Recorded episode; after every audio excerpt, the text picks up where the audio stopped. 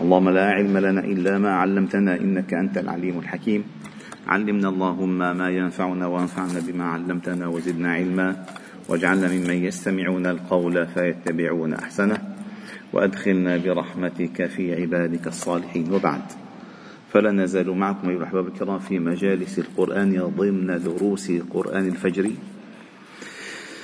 وقد وصلنا إلى قوله تعالى في سورة البقرة الله ولي الذين آمنوا يخرجهم من الظلمات إلى النور. والذين كفروا أولياؤهم الطاغوت يخرجونهم من النور إلى الظلمات. أولئك أصحاب النار هم فيها خالدون. وهذه الآية كما سبق أن أوضحت لكم بعض معالمها. هذه الآية قاعدة ثابتة.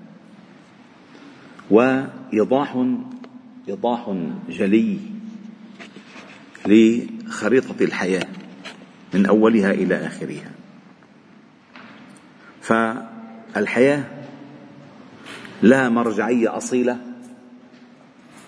ولها مرجعية مزيفة. ومرجعية والمرجعية الأصيلة لها ميدان والمرجعية المزيفة لها ميدان. فالمرجعية الأصيلة هي التي يرجع إليها في كل شيء فإلى الله ترجع الأمور. فلا يكون ساكن ولا متحرك ولا ساقط ولا نابت ولا شيء في العالم إلا والله بيده ملكوته فالله بيده ملكوت كل شيء. وإليه ترجعون. هذه قضية أساسية يعني الإيمان ما هو الإيمان؟ الإيمان أن تشعر أنك اطمأننت أمنت. فمثلا تصوروا الإنسان في غابة غابة أو في صحراء أو في بحر إن أي مهلكة هو فيها صحراء أو بحر أو غابة متى يأمن؟ عندما يطمئن أنه رجع إلى شيء يسند ظهره إليه ويشعر أنه في مأمن معه خصوصا إذا تعرف عليه وعرف من صفاته أنه كذا وكذا وكذا. وقلنا أن أعظم آية تعرف بالله تعالى هي سورة أو هي آية الكرسي التي فيها التعظيم لله تعالى من أولها إلى آخرها. فهو حي قيوم علي عظيم. فقط أنت بس تفكر بهالاسمان العظيمان. حي قيوم علي عظيم. من تحتاج. فعلا من تحتاج. إذا أنت مع الحي أه؟ ومع القيوم وأنت توقن أن الله هو العلي وهو العظيم فكيف تتوب كيف تضيع؟ وكيف تشك؟ وكيف تتردد؟ وكيف, وكيف كل المسائل التي يعيش بها غير غير المؤمن أنت لا تصيبك. فأنت مع الحي وأنت مع القيوم وأنت مع العلي وأنت مع العظيم. فالمرجعية الأساسية دائما أن تفهم أن لك ربا. لذلك من عظيم بلاغة كتاب الله تعالى أنه ختم قرآنه متناسبا مع ما افتتحه به. فالله جل جلاله افتتح كتابه ب الحمد لله رب العالمين الرحمن الرحيم مالك يوم الدين إياك نعبد وإياك نستعين. اهدنا الصراط المستقيم صراط الذين أنعمت عليهم غير المغضوب عليهم ولا الضالين. هذا الفاتحة. فاتحة الفواتح. فاتحة كل خير وخير كل فاتحة.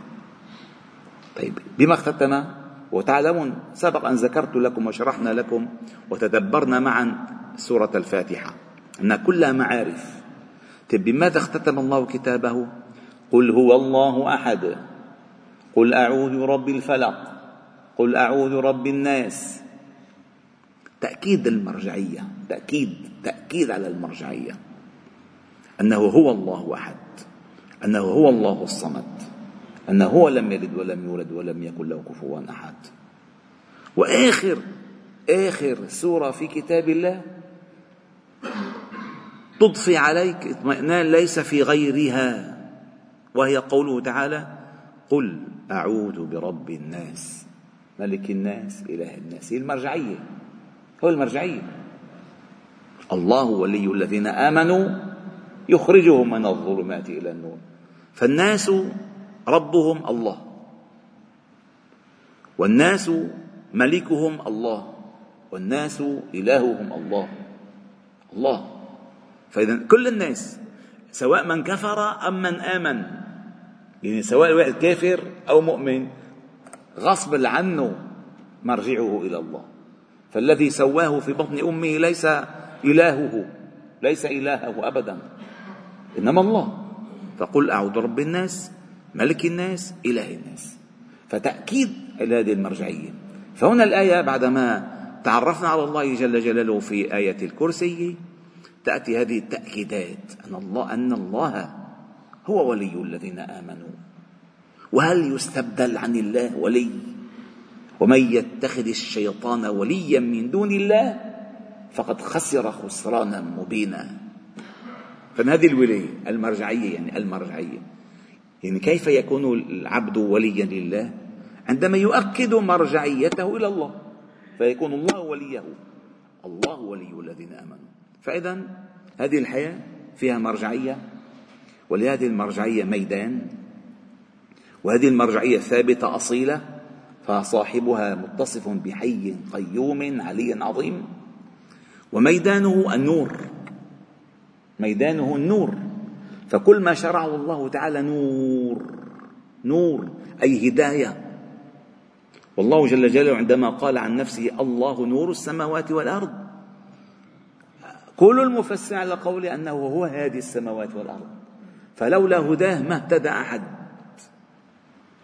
قال الله تعالى سبح اسم ربك الأعلى الذي خلق فسوى والذي قدر فهدى. فلولا هدايته ما كان شيء. قال فمن ربكما يا موسى؟ قال ربنا الذي أعطى كل شيء خلقه ثم هدى.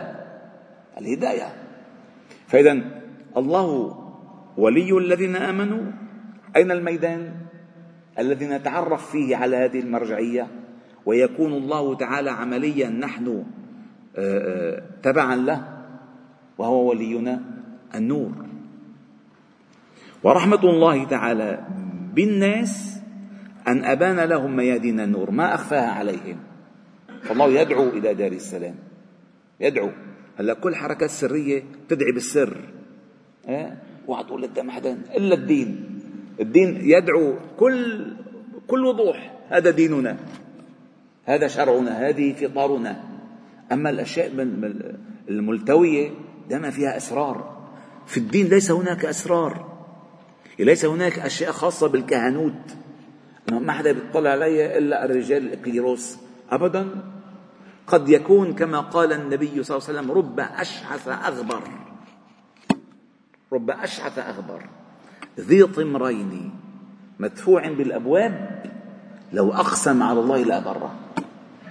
فما في معنى هنا أنه هذا هذا اللي بيعرف موصول بالله؟ لا.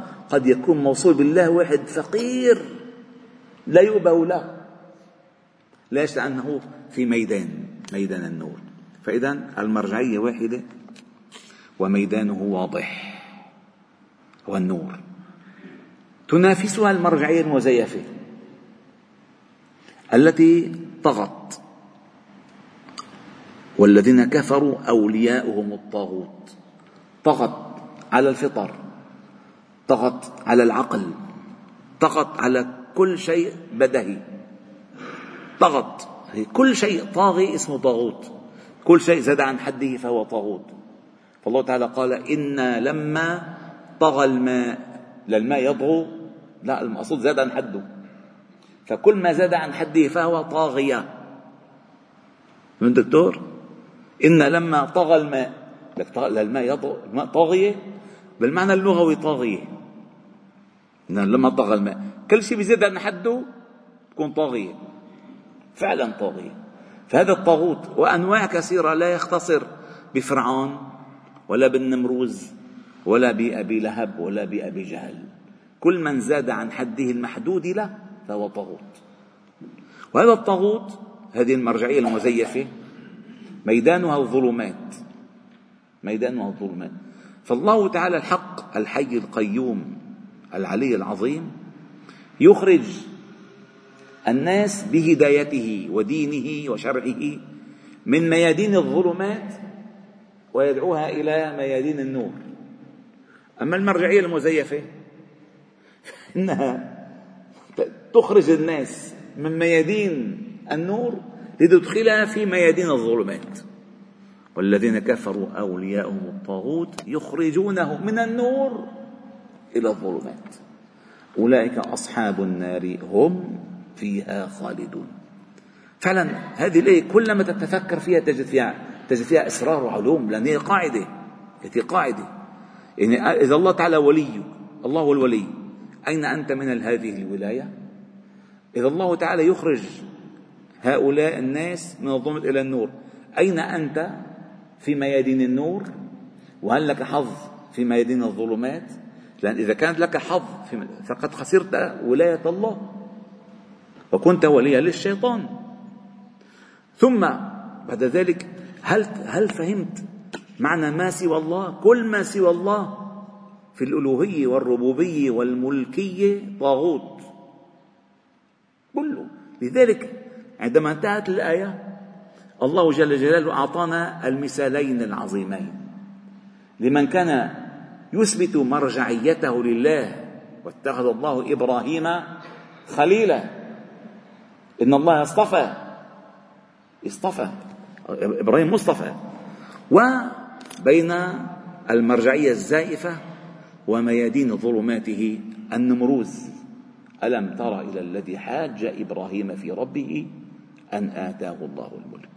إن شاء الله تعالى غدا نشرع بهذه الآية بعون الله تعالى توفيقه والحمد لله رب العالمين. سبحانك اللهم وبحمدك. نشهد أن لا إله إلا أنت. نستغفره ونتوب إليك. صل وسلم وبارك على محمد وعلى آله وأصحابه أجمعين. والحمد لله.